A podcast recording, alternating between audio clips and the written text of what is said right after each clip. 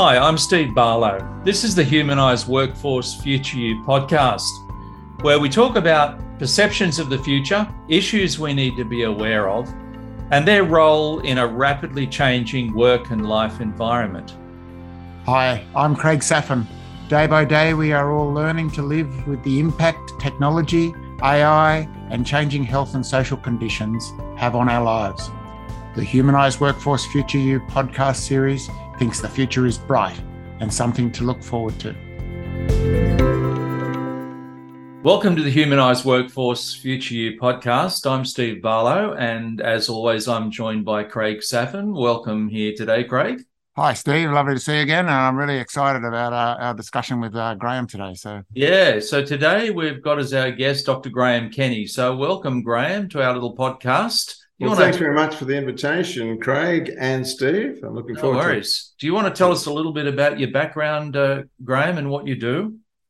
Uh, yeah, okay. So, uh, what I do is, as a strategy consultant, uh, help organizations, uh, you know, their executive teams and others outside the executive group, uh, go through, look at their industry, do some analysis of that industry, and then come up with a plan of how they're going to cope with uh, the changes and trends that are occurring in the industry.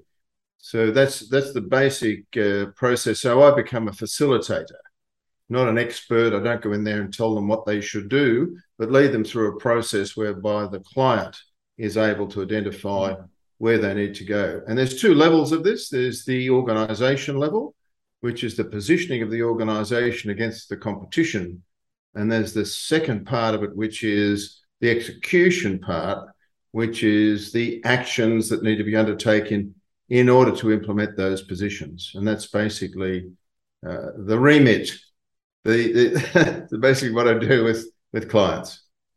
Uh, th- thanks very much, Graham. That's uh, uh, pretty fascinating, but I think you're you're being incredibly uh, modest. Uh, like a lot of people we have on here who've achieved a lot. Um, I think you're being a bit modest. Can can you step us back a bit in time of what led you to doing this sort of consultancy? You've got a you've got a PhD and you've had a lot, obviously had a lot of uh, business experience. So can you give us a little bit more uh, what led you to uh, being so fascinated and passionate about uh, strat- strategic planning? Yes, well, actually, um, mm-hmm. what happened was I under I started that PhD some years ago, the University of New South Wales, uh, and uh, look, uh, it's one of those. I really, I was really fascinated by doing the PhD because you've got an opportunity to immerse yourself in a topic, and you could do that twenty four seven. And I did that over a period of three years full time. Um, and I'd come home excited by the articles that I'd found, and you know, sitting down and looking at all that. Was I still get the same buzz. I still get the same buzz. What was the topic? A lot of years later. Uh, when I'd finished the PhD, I well during the PhD I was teaching part time at UTS. Yep. Finished, and then and then started at UTS, and then I ended up getting a visiting research fellowship to the University of Bradford Management Centre in the UK. Then went to Canada and the US. I was teaching in universities there for four years, and then came back. And at that time, I wanted a break from academia. I'd been in it for 13 years and I had the great opportunity to be a CEO of a business that made trusses and frames for houses. Having an engineering background way, way back was handy. Uh, and uh, we turned that business around and sold it. And then from then on, I was then moved into consulting full time. Okay, wow, that was a very um, interesting self-introduction. I don't think we've had one like that, have we, Steve? So, so, so, so, uh, so, you had a, you've basically had thir- thirteen years of uh, thirteen years as an academic, academic, but you've done it on three or four continents, and um, and uh, as part of that, you did a PhD and you taught and then you came back and just for a slight sea change, you didn't need a pandemic to spur you on. You became the CEO of a trusses and frames company. Um, so, well, uh, I should say that I had some mm. executive experience before I undertook the PhD. So, and I can also say that after I finished with the truss and frame company, I then went and when I was consulting, I then went back into the academic field not in terms of teaching, but in terms of attending international conferences. So we got to go to places like Prague and Denmark and Sweden and uh, Canada and the US again. Uh, so look at, and then, so I've kept those contacts. In fact, I've got an email from someone yesterday from the US. We were talking about what's happening in terms of the field of strategy. So I've now got sort of those tentacles still in the academic field, mm. very much with my feet in the practice side of things. Mm. And of course, what I'm trying to do is to, through the Harvard Business Review and the writing of the Harvard Business Review, get people thinking about the field differently. I've written five books, but the, the last book was a few years ago, and now I'm concentrating on pieces for the Harvard Business Review. Okay, very interesting. Okay, so you're going full circle back to the academic piece, but while you're doing your consultancy, so that's um. Well, yes, but again, you know, it's it's like uh, I'm not being an I'm not an academic. I want to make no, that no. very clear. No, I understand the definition is very strict, especially. but I've got I've got the I've got I've got the feet. I've got the I've got the foundation. Put it that way. So okay. if someone says to me, "Do you know this?" I'd be very surprised if I hadn't read it. No, we'll I, I, get that you've got the foundation. That's quite impressive. So, can I take you to your days as a CEO of a trusses and frames company? And you said you grew the business; it was a turnaround, and then you were able to sell it. Is that right? Uh, yeah, so I was yeah. not, I didn't own it. I was bought mm. in. You're the CEO. Uh, it was a lucky break, really, because it really set me up for everything since. Sounds like an amazing opportunity. Can you can you walk us through uh, how you were able to do and achieve so much in that business? Because I think uh, the, the the mechanisms behind that probably laid a lot of practical foundations for you uh, to uh, to what you're doing at the moment.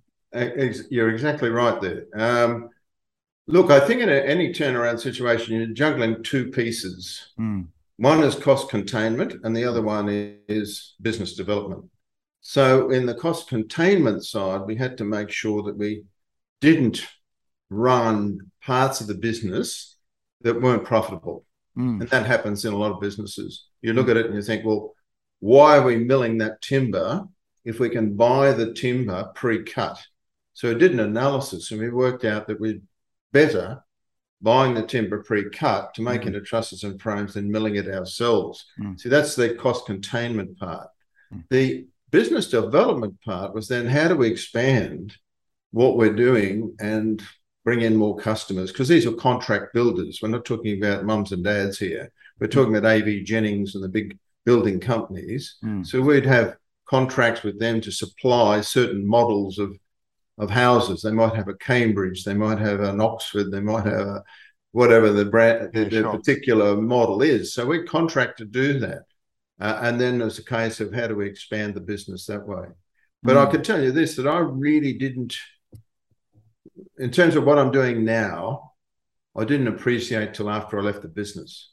And mm. that became what I call the, our strategic factor system, which is the way in which you analyze uh, an organization to develop competitive advantage. Mm. So I, I took a punt and I, I was hoping that it would lead that way our discussion. So I, I figured that uh, everyone's had that who's had that practical experience sort of comes out with uh, not an epiphany, but uh, certainly a clearer way on the way things should be done. So can you can you tell us a little bit about those uh, learning, or I don't like the word learnings, but the things you learned uh, while you were the CEO and took away from that uh, experience, how, how that is being used in your consultancy business now, because you talked about the the um, organization versus the competitor, and you also talked about it, it, it, um, the ex, ex, execution and the actions. So two two major parts of strategic planning. Um, so can you talk to us about the influence that your CEO experiences had on that methodology? Yes, uh, well, actually, uh, it really came about this way. When I started running the public seminars, mm. which were advertised in the Company Director and other magazines, um, I thought I needed something simple to illustrate what competitive advantage was about. Mm. And I chose a convenience store as my example. But then I thought back to what really took place in the, the timber company. And I thought, well, what was happening there? A lot of the time we're inside the organization working on processes and methods, mm. and the customers on the outside looking from across the street. And I use that as an example of, you know, look, we've got to get across the street another in order to understand what we need to be doing. I don't say doing, I mean, positioning ourselves as an organization. We can't really see that once we're inside. So it became a, uh, then a case of looking from the outside in. And I use that phrase and have been using that phrase for, or that term for a long time. And so looking outside in, we then start to see the whole business completely differently. And that's true for a convenience store. So I said to people at the sessions, okay, so how do you decide to choose one convenience store over another? Which is how do you decide as a builder to choose one supplier of trusses and frames over another? Mm. Now, in, in the case of a convenience store, we can all do it. It's price, location, hours of operation, customer service, product range. There's six of them. Mm. And but I do that now for every key stakeholder group. Okay. And if people aren't doing that, then they're going to struggle with this whole area. And once you do it, you say, well, okay, so what are employees looking for from our organization? Why would someone want to join our organization? And these terms, we, we came up with a term called strategic factors. Mm. You position yourself on these factors in order to have competitive advantage. See, this makes it also clear and simple. And once you then go into that, in other words, let's look at it from the stakeholders' point of view. It doesn't matter whether suppliers, investors, employees, or, or, customers, or even consumers, which are further down the track. If you're, say, providing goods to Woolworths, Mm. you've then got consumers further down. Got to understand what are they looking for from an organisation like ours what is the products what's the range what's the quality and so on and that is when you think about it it's quite a simple way to approach it all but a lot of people get lost in the internal processes of an organization and then they turn out strategic plans that aren't strategic Mm. Yeah, because they're they're sort of like an echo chamber inside, aren't they, or something? What, what, with your outside in piece, uh, I'm very interested in that. Is that uh, something that's come into the uh, modern vernacular? Um, is the CX thing? Is is outside in? Is that related to CX? Do you think? i mean cx being customer experience Yes. Yeah. Oh, this there's a lot of around, you know, customer experience and understanding. It's it, it's not always a simple process. I mean, for, No. in some cases, it's particularly with branded goods, fashion goods, Mm. image building goods. There's, there's quite a lot of psychology in it as well. Right. But when you're so looking at builders okay. and saying, okay, how do I choose one firm over another? It's it's a pretty rational process, and so on. I think so. I think also in terms of choosing a convenience store, is it on the road on the way home, and so on? Was the guy rude to me? Uh, did they have what I want? But when you get down to some other things, I was reading something yesterday in a in a magazine. They were talking about getting below that sort of level of okay, which which of these items is important to you, and then to start to understand the psychology of how people attach certain emotions Ah, to yeah. things. Okay, so this becomes an emotional thing. Yeah. I'm emotionally driven by this brand. Yeah, It, it, it you know, it's uh, it, it's part of my self-image. So there are some products. So again, different methods for different things. But if you're selling cosmetics, there's another level of, you know, what's really what are people passionate about? Yeah. Yeah, the branding, you're either a brand person or you're not in some ways, my in my experience. Some people are just so passionate and attach themselves to brands that helps identify them and things like that. yeah. Um that's, that's very interesting. The strategic factors that you mentioned, uh, can you do you have how many? Uh, is there a list of those, or is there a number of those, or are they the main strategic factors that you that There influence? is, there, yeah. I don't come into an, any any organisation, Craig, with a list. Yeah. Uh, it's a case case of them thinking this through. Mm, Uh, so there's usually about half a dozen, and in fact, if there's more than half a dozen, you can usually find a way to reduce them because they become redundant. Someone might say, for example, with employees, the strategic factor is promotional opportunities, and then they'll say, uh, well, it's also empowerment. And you think, well, is this the is this just two facets of the same thing? Yes. Um, someone might say working conditions and job design. Well, you say, well, so you have to sort of think this through a bit to come down with about half a dozen that are really uh, you know, summarize the situation. Then you've got to get the definition right. And this is where it becomes tricky because, as I say to managers, whose definition? Right. Can't be yours, it's got to be theirs. So right. it's got to be the customer's definition of service. Because if you take the manager's definition of service, it may not correspond with what the customers think. Yes. And so getting in the customer's shoes is important. then being able to position yourself to have advantage. Hmm. And uh, so there's a process there that some research that needs to be done, series of interviews, um, but also looking at what people actually do as against say they do. Uh, so there's there's you know a bit of work to be done over there. But usually interviews will uh, on in most cases bring out what it is they're looking for from a, a company like a truss and frame manufacturer. For example, they might say, uh, look, when I ring up, I want someone to take ownership of the problem. I don't want to be shunted around the office to find out someone that can fix this. And also, when I call up and ask a technical question, I need someone to be able to address it. Mm. So you think, well, we're not doing half of that. Right. Yeah, the uh, the customer experience like that, yeah, when especially when you have a problem, uh, some companies I deal with are just amazing, and then others are just woeful. So, one thing I one thing that comes to mind while you're talking about that is that when you're putting your doing this analysis from the uh, looking at uh, defining the strategic factors for each client, I imagine that from what you've just said is that you also get a better understanding of your competitors and the competitive landscape for your industry as well, do you? Yes, and that's right. Because when you are now talking to, say, for example, a, a, a customer that's uh, go back to the truss and frame business, they'll say, you know, this competitor does this. Why don't you do that? Mm. So it's it's and it's really and people think, oh, how many how many of these do I have to do? And the answer is twelve. the magic number. Why is it? 12? You don't need.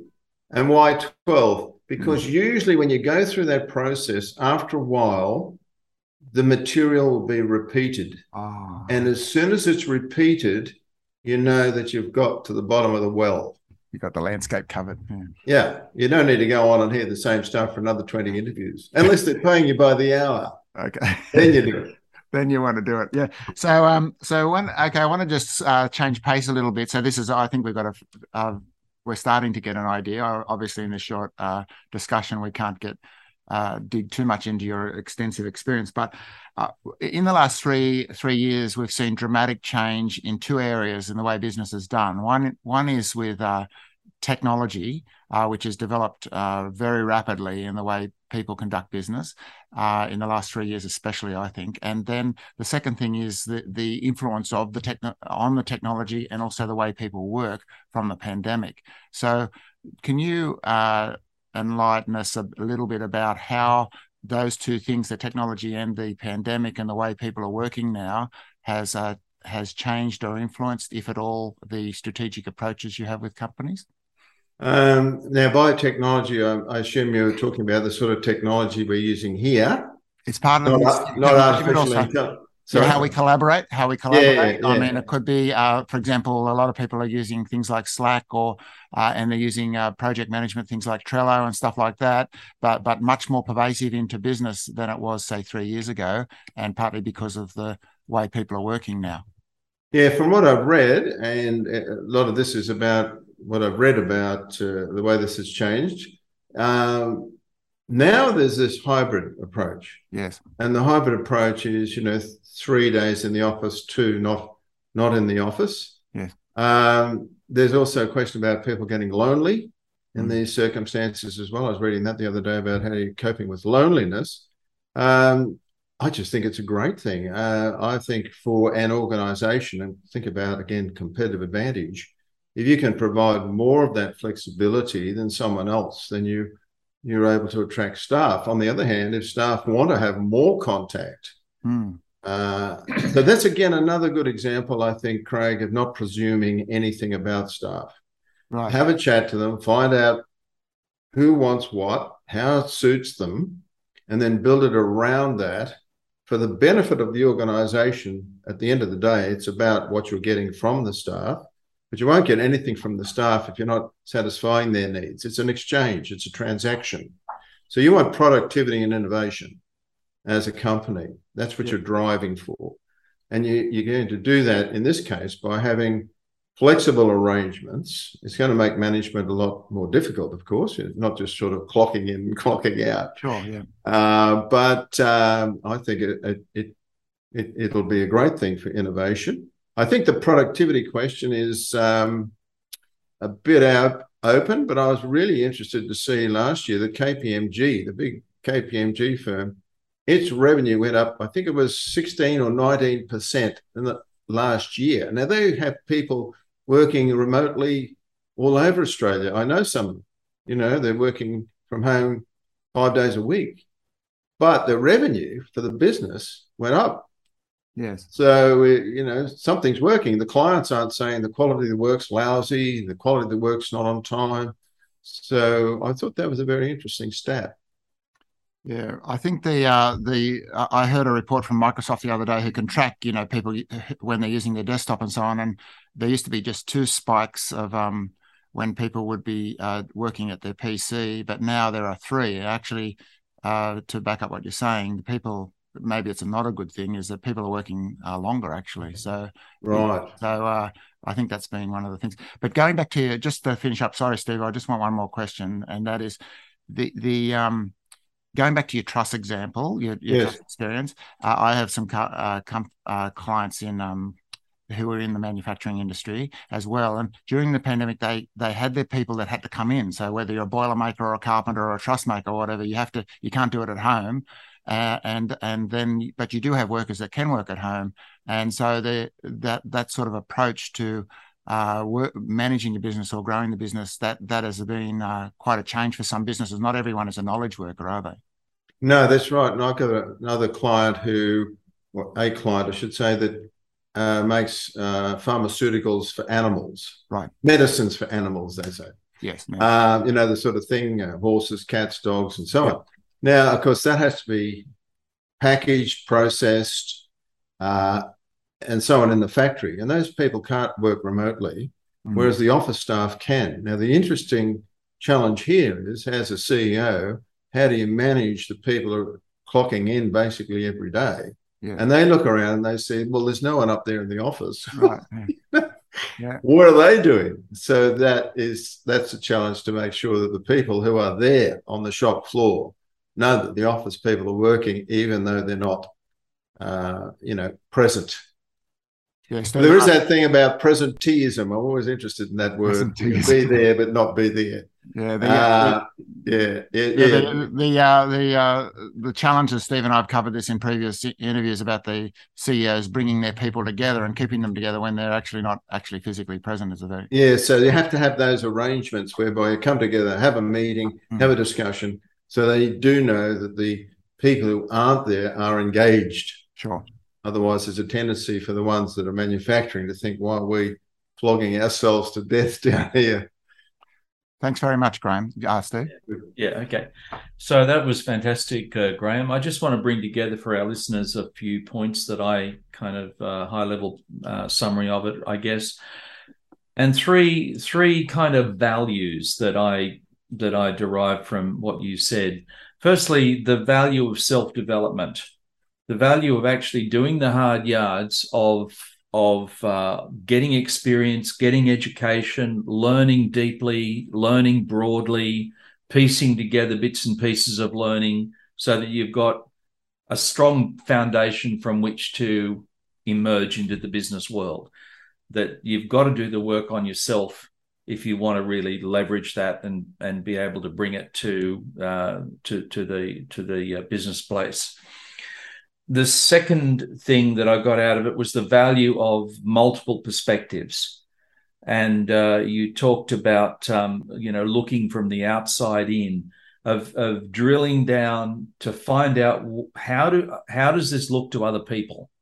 What do they see? What does it mean to them? What do they want? And uh, that the, these multiple perspectives allow you to uh, align these strategic factors so that you get the competitive advantage that you're looking for. and uh, and then the third thing was really the the value of the transaction that happens between people within the organization and within the broad reach of the organization that it's everybody's sort of got to contribute but everybody's got to get out of out of it what they're looking for as well and there needs to be this balance this fairness of of everybody kind of working together, but uh, delivering, but also receiving from the organization and from what it's got to offer. And that when you get these three areas right, then um, good things happen. Yeah, and, exactly. Uh, mm. A virtuous circle, I called it the other day. And I think strategic planning, there's a lot of debates about whether strategic planning produces strategy but uh, it, like anything, it can be done badly. But the real thing about strategic planning is how do we get those connections between us and those stakeholders in such a way that they reinforce each other and produce a virtuous circle? Mm. Now, if you approach strategic planning that way, people say, well, now I know what it's about. How do we get a harmonious relationship with employees that drives harmonious relationships with suppliers? Both of those relationships drive results for customers, and eventually the investors get the benefit. Now, if you look at it in that systemic way, the mm. view, that's when you start to really know what strategic planning is about. But if you just go in there with the idea that a strategic plan is a marketing plan, you're going to be disappointed. Mm. It's a fantastic uh, point to end on. I really appreciate uh, you sharing so much with us, Graham. It was great insights. Thank you very much. Thank you. Well, thanks very much. And the, Craig, those questions were fantastic. Well done. Thank you. Thanks for listening to this podcast of Humanized Workforce Future You. Please leave a rating or review for the series on the medium where you source your podcasts. The transcripts for today's podcast can be found on craigsaphin.com. That's C R A I G S A P H I N.com. Please subscribe to the series so you don't miss out on the interviews or the future podcasts.